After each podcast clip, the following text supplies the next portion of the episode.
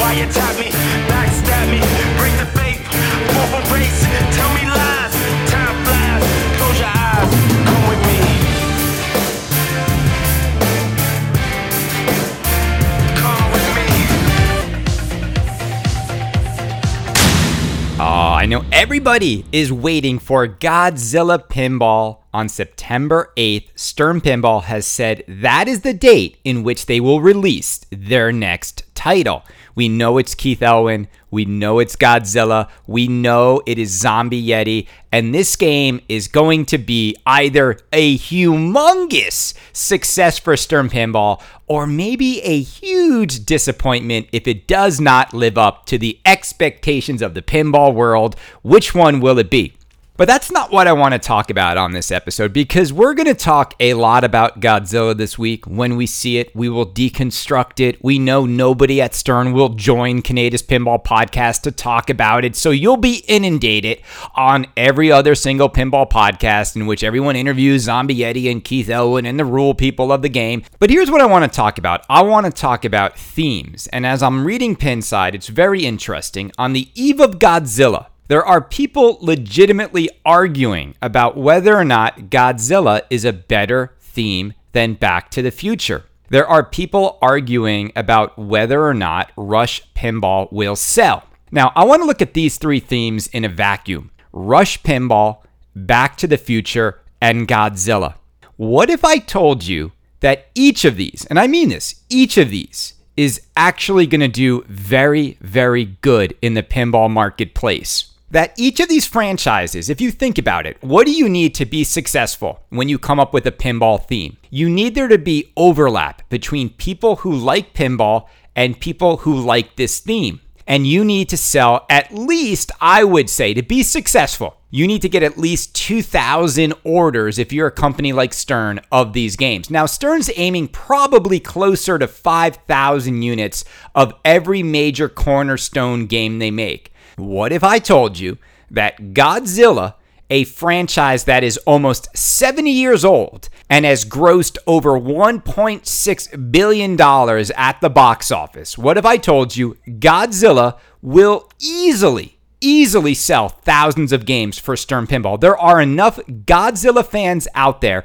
who also like pinball, so it's going to do really well. Now, add Keith Elwin and Zombie Yeti into that mix, and it's going to be a juggernaut hit for Stern Pinball. Let's talk about Back to the Future. Is Back to the Future better than Godzilla? It's a stupid argument. It's a stupid argument to have. They're both great themes for pinball.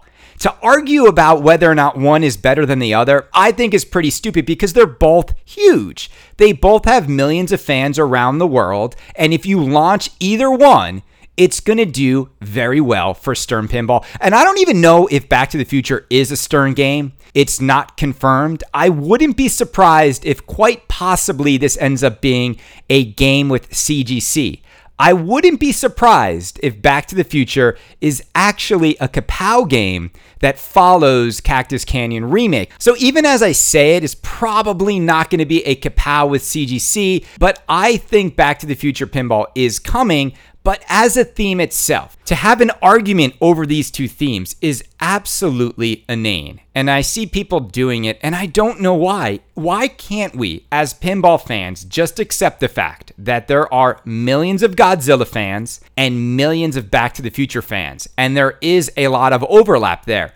And if you only have to sell three to 5,000 games, to a fan base that is in the millions and has fans that span decades of time, then these are both amazing themes. The more interesting one is Rush. And Rush is coming out by Stern Pinball. And I think it's safe to say now, I know I thought it was a boutique game, but it sounds like this is going to be John Borg's game. He said his next game is going to be out by the end of the year. And so, if you were to put the pieces together, I think you're going to probably see John Borg's Rush sometime in December. Now, I have said that I'm not a fan of Rush, and I will not be buying a Rush pinball. There is nothing that would make me buy a Rush pinball. Even if Keith Elwin designed it, even if it was the best shooting game in the world, even if it had the greatest world under glass. I don't even know how you make a world under glass for a band like Rush. The reason why Rush was so popular with a lot of people and is more of a cultist band is they're not marketing sellouts. Like they're the complete opposite of a band like Kiss. That's all about the flash, all about the marketing, all about the costumes. Kiss is the kind of band that when they play each city every night, they say, You're the best city to rock and roll in. And Rush is the complete opposite of that. They're just genuine, humble people. They're great musicians and they've sold 25 million albums. Now, I'm not going to get on this mic and say a band that sold 25 million albums in this sort of progressive rock genre, which has a lot of crossover with pinball buyers, it would be stupid for me to say that Rush won't sell to pinball people. And I saw someone put out a poll that said Rush or Motley Crue. And yes, personally, I think Motley Crue is way better for pinball. I would much rather have a Motley Crue pinball machine because I grew up loving Motley Crue. I love that music, that high energy 80s hair metal rock was more my thing. I was not into Rush. But that doesn't discount, like Motley Crue being great or GNR being great, doesn't discount the fact that there are millions of people that think Rush is great. And these subjective arguments, they happen all the time on Pinside, And it's so silly to me. I think it's safe to say that after Black Knight, and I mean this, after Black Knight, Stern Pinball will most likely never have a bad theme again. And here's the thing that makes no sense to me. You don't want to be in love with every single theme Stern Pinball makes. That wouldn't be healthy. You wouldn't even financially want that to happen. Can you imagine a world if Stern Pinball only made the themes that were your dream themes one after another after another? You would go broke. You would want to buy every single LE every single year. And now, if you were to buy four Stern LEs in a single year, it's going to cost you 45 thousand dollars. So if they did it for two years in a row, you're 90 grand in on your eight Stern machines. It's starting to get crazy. So I actually think it's a blessing in disguise when a theme comes out that's an easy pass for you. Like Rush is so easy pass for me, it's gonna save my money. I don't have to worry about that. But if they show Godzilla and I really want it, awesome.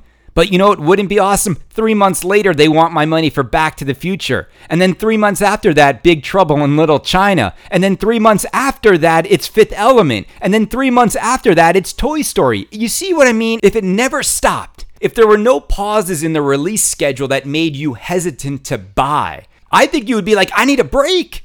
I need a break, Stern. Come on, throw a Munsters in every once in a while. Throw a Black Knight back. Let's make High Speed 3. Let's do something different. I can't take you bombarding me with themes I have to own, I have to have. But it's never going to come to that, right? It's never going to come to the point where every single Stern machine is a theme you want. And the other part with Stern Pinball that's super exciting is they're going to give you variety and they're going to make those games at the same time. Stern Pinball is not going to go all in on Godzilla for two years the way Jersey Jack Pinball will only make Guns N' Roses for two years. They're going to make Godzillas, they're going to make Jurassic Parks, they're going to make Batmans and Elviras and Led Zeppelin.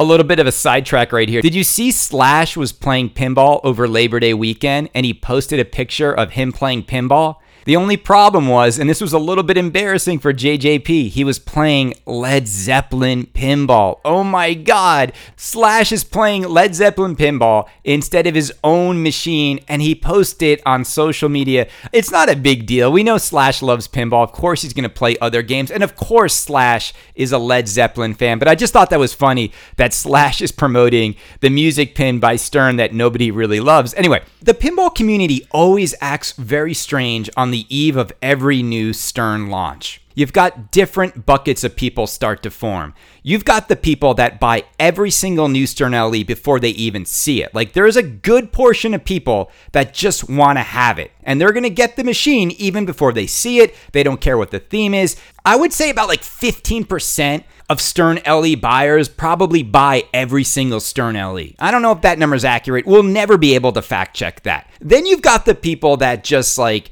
fall into the hype. And that's the biggest bucket, right? This FOMO. Am I going to be able to get one? Do I have enough clout with my distributor? Am I on the list? Are they going to make enough of them? I don't want to miss out on day one. And the problem is now, almost everybody, almost everybody would be silly to not want to get an LE machine, seeing how much money these games are going for in the secondhand market. Now, there are going to be a thousand Godzilla LEs and they are going to be over $10,000. I think these games are going to be like $10,700 for each one, but that's not going to do anything to slow down the FOMO and the purchasing hype that surrounds this game come Wednesday. People are still going to fight to get one. The game is going to sell out right away. It's already sold out. There are already more than a thousand people on distributor lists who want this game. And that is incredible. And I think Stern's going to adjust these LE numbers. They're not going to do a thousand rush LEs. There's no way they will do that. They understand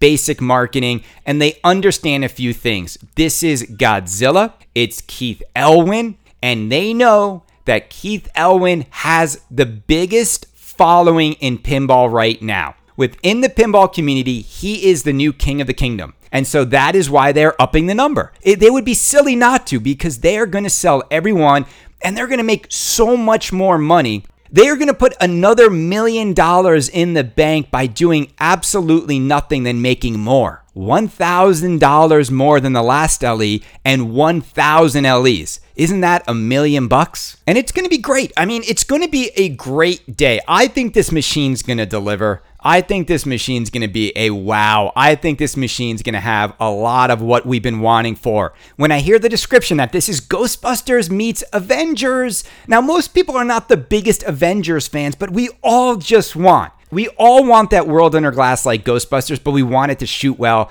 and I think this pin is going to be that. To me, the real interesting thing in pinball right now is not Godzilla and whether or not it sells. It's what are these other companies going to do as Stern continues to do what they're doing, right? Major theme, they're going to make 400 a week. How is American Pinball going to launch Legends of Valhalla after Godzilla? Is Cactus Canyon Remake going to be that interesting after we see Godzilla? We've heard more about Homepin's Spinal Tap, and the more I hear about it, it's still going to have a basic orange DMD. And the code he said is going to be as basic as Thunderbird's code. And so when I hear that, I'm like, man, I don't think Mike's learned what people really want. I don't think you're going to see real integration with the screen. I don't think you're going to see a game that looks as good as these modern machines. And it's Homepin people. These are the people that made Thunderbirds. As much as I want to give these guys the benefit of the doubt, I think all of us know that when we see Spinal Tap in just a few weeks, it's going to be the ultimate shoulder shrug moment. What are you doing over there in Taiwan, Mike? Why are you bothering? Godzilla's about to stomp on this Taiwanese pinball project when Stern reveals their game. Spooky was the one company that got it right. If they had waited too long to launch Halloween and Ultraman, I definitely think they wouldn't have sold as many as they did, especially Ultraman. I mean, 1,750 games is still a decent amount of games for a company like Spooky because people know they're going to have to wait a long time. The pinball landscape is not going to go back to what it used to be. There is no room for original IP games anymore. And I really do mean that. I get that Scott Danesi sold TNA, but if Scott Danesi came out with TNA today in this climate, it doesn't do that well it probably wouldn't have sold very well. He had the advantage of taking that game around to shows. People got to play it without shows, without there being all these expos, and without there being like a shortage of boutique games. I think Scott Danesi's TNA would struggle significantly to sell in the modern marketplace. I don't even think it makes sense for Spooky to remake TNA. I really don't. I think if you want one, you can probably find one. Let's talk about Haggis Pinball all the people who pre ordered Fathom. Where's the game? Where's manufacturing? We're at the middle of September and all of those people locked in their money. Now, don't forget, when people locked in their money on Fathom, they were told games were going to ship in July. I get there's COVID, I get there's delays, but I'm saying this is why Stern continues to win. They don't mess with people. They say, here's a game. If you want it, you can have it. I know they're backlogged, but whenever the new games come out, you best believe that every single Godzilla LE will be inside everyone's home, probably by Thanksgiving. And that's incredible. I mean, so look at this. This fall is going to be crazy, right? You got Haggis, you got American Pinball, you got Spooky Pinball, you got Stern Pinball, you got Chicago Gaming Company, you got a new P3 Multimorphic game coming out. There are so many games coming out all on top of each other. But Stern's going to win. Stern always wins. And the reason they win is because they can manufacture. There is nobody out there in the pinball world that doesn't want to see Jersey Jack Pinball release two games a year. We all want to see that. Everybody wants to see Jersey Jack Pinball be able to launch multiple titles a year and make games. It, just seems like we're never going to get that. Why is it taking so long to get these lines up and running over at JJP? Why is it taking so long for Haggis Pinball? Why is it taking so long for CGC? All of these delays, all of these delays. But guess what? You know who's not delayed? Spooky Pinball. They're getting games out the door. How is this tiny little company in Benton, Wisconsin, able to turn on a manufacturing line of 1,750 games, and everyone else is frozen but Spooky, Stern, and JJP? I mean, Guns N' Roses machines are still going out. Where are these games, gentlemen? All right, so it's going to be a crazy Godzilla week. Now, the other part that just doesn't stop in this pinball community is pinflation and pinflation is real. And I saw this post by this guy that said Stern's price increases are going to push me out of the hobby. And the person who wrote this has 30 pinball machines in his collection. So if you have 30 of something, if you have 30 Rolexes or 30 cars or 30 rare bottles of cognac, do you need 31? or 32. Talk about being a one percentile problem. If you can afford 30 pinball machines, you can afford Stern Pinball's $1,000 price increase. It's absolutely ridiculous. I go the other direction. My direction is this Stern's price increases are going to keep me in pinball. It's going to make me more excited to follow pinball because it's so much fun doing a pinball podcast and looking at this marketplace and wondering where the ceiling is. I don't even think Stern's anywhere near the ceiling. And you have to look no further than Pinside to realize that they have so much more room to go because they finally realize the category they're in unnecessary toy for rich men who have money to burn. I mean, that legitimately is the new in box pinball market. The pros are for operators, but for everything else, these 8,500 to $13,000 games, these are unnecessary toys going to wealthy men who have money to burn. If you're not that, then I really think you should be investing your money in other areas than pinball machines. Go find a friend who has some games and play them and put your money in the stock market. Okay. So, just for fun, just to show you how crazy the prices are, and it's stupid now. Like the pinball hobby five years ago, you used to be able to get a game on the secondhand market close to what it sold for new, and usually almost every single game. There were just a few games that went up in price, but for the most part,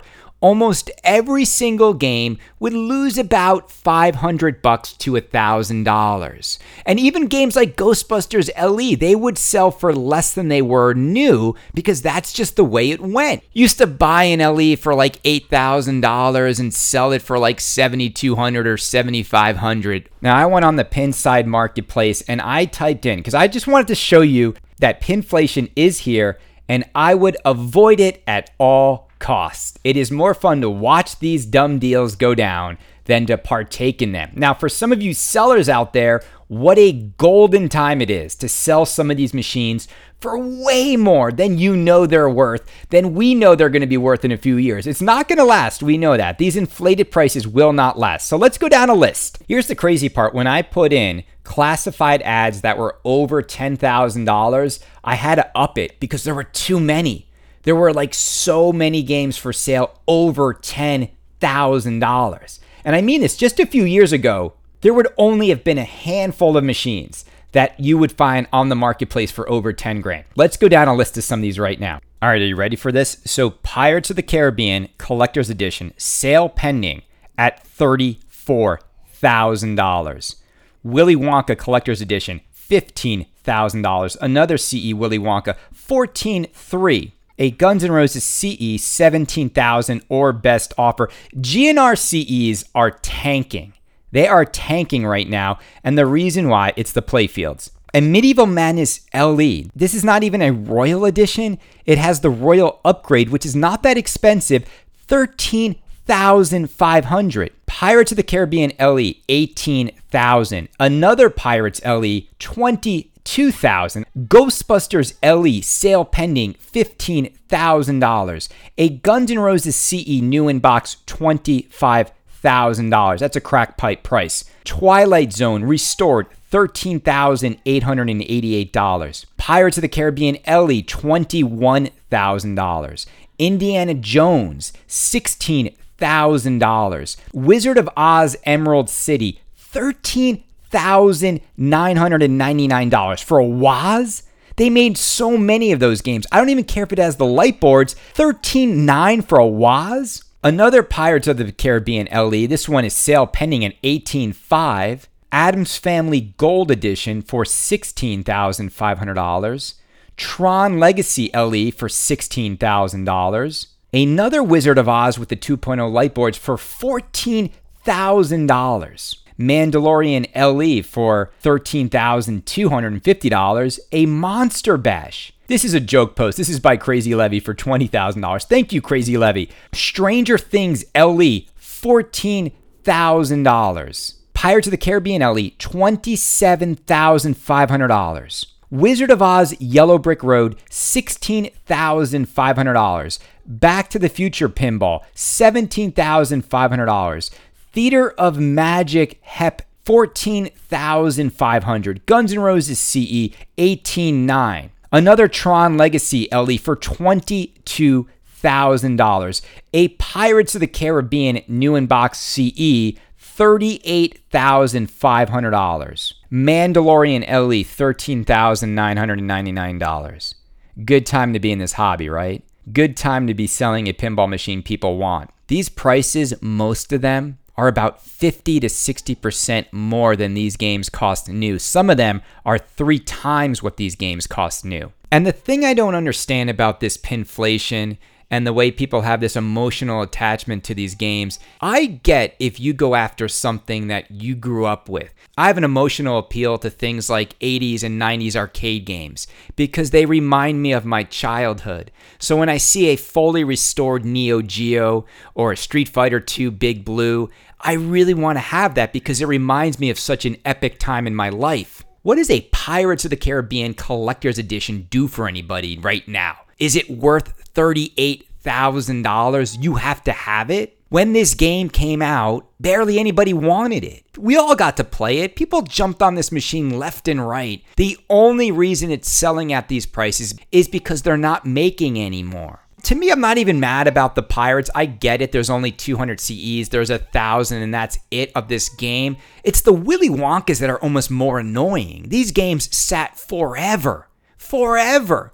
It's a musical. There's no musical in the game. And now all of a sudden, remember when there was a run on the one distributor who had like 35 in box? The moment people felt like they weren't going to make any more, that's it. Everybody ran to it. And it's fine. If you go in at these prices and you buy these games now and you pay this pinflation price, I think you're going to be left holding the bag because these prices are not going to keep going up and up and up. They're not. And the reason why they're not, and the good news is, is because of games like Godzilla.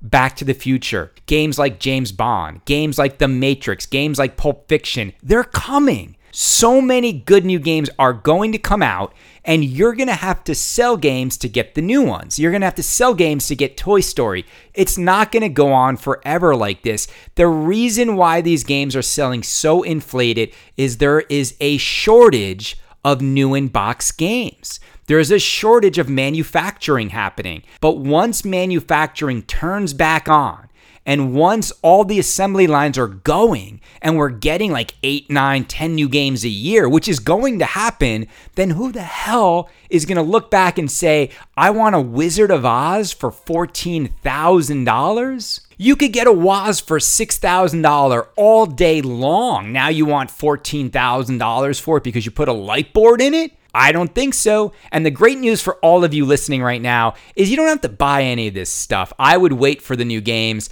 A lot of exciting games are coming. And buying these secondhand games like this, it doesn't help anybody out. It doesn't help out the manufacturers. It doesn't help out the distributors. It doesn't do anything. The only thing this does it empowers more and more people to be scalpers in this industry. It does. It empowers more and more people to gobble up every single new in box game just to flip it right away like this. And that's what it empowers because they're like, wow, I'm not going to sell this thing for 10 grand when people over here are getting 14 and 15 and $38,000 for games. And the other problem now is like Stern's seeing all this. So they make only 88 Back to the Future SLEs, they should charge 40 grand for them and they, they'd sell them.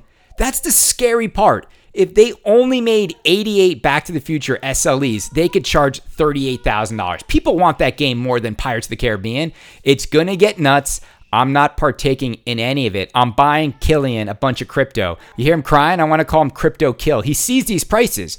But I want him like 18 years from now, not to be like, hey, son, sorry, I didn't put money in anything good other than pinball machines for you. No, I want him to be like, my daddy bought Cardano when it was a buck instead of buying an $18,000 Pirates of the Caribbean LE. and so, of course, he's going to work and I'm going to teach him to like make his own money. I just think it's getting to the point now where at these prices, you have to look at these things like they're investments and not just like pinball machines to enjoy. Everybody, this has been episode 612. Lots of conversation happening this week around Godzilla. I'll be back on the airwaves. I'm excited. I can't wait to see this game. I hope it lives up to the expectations. I hope Stern Pinball makes a statement with this game. We shall see. More to come. Have a great night. Later.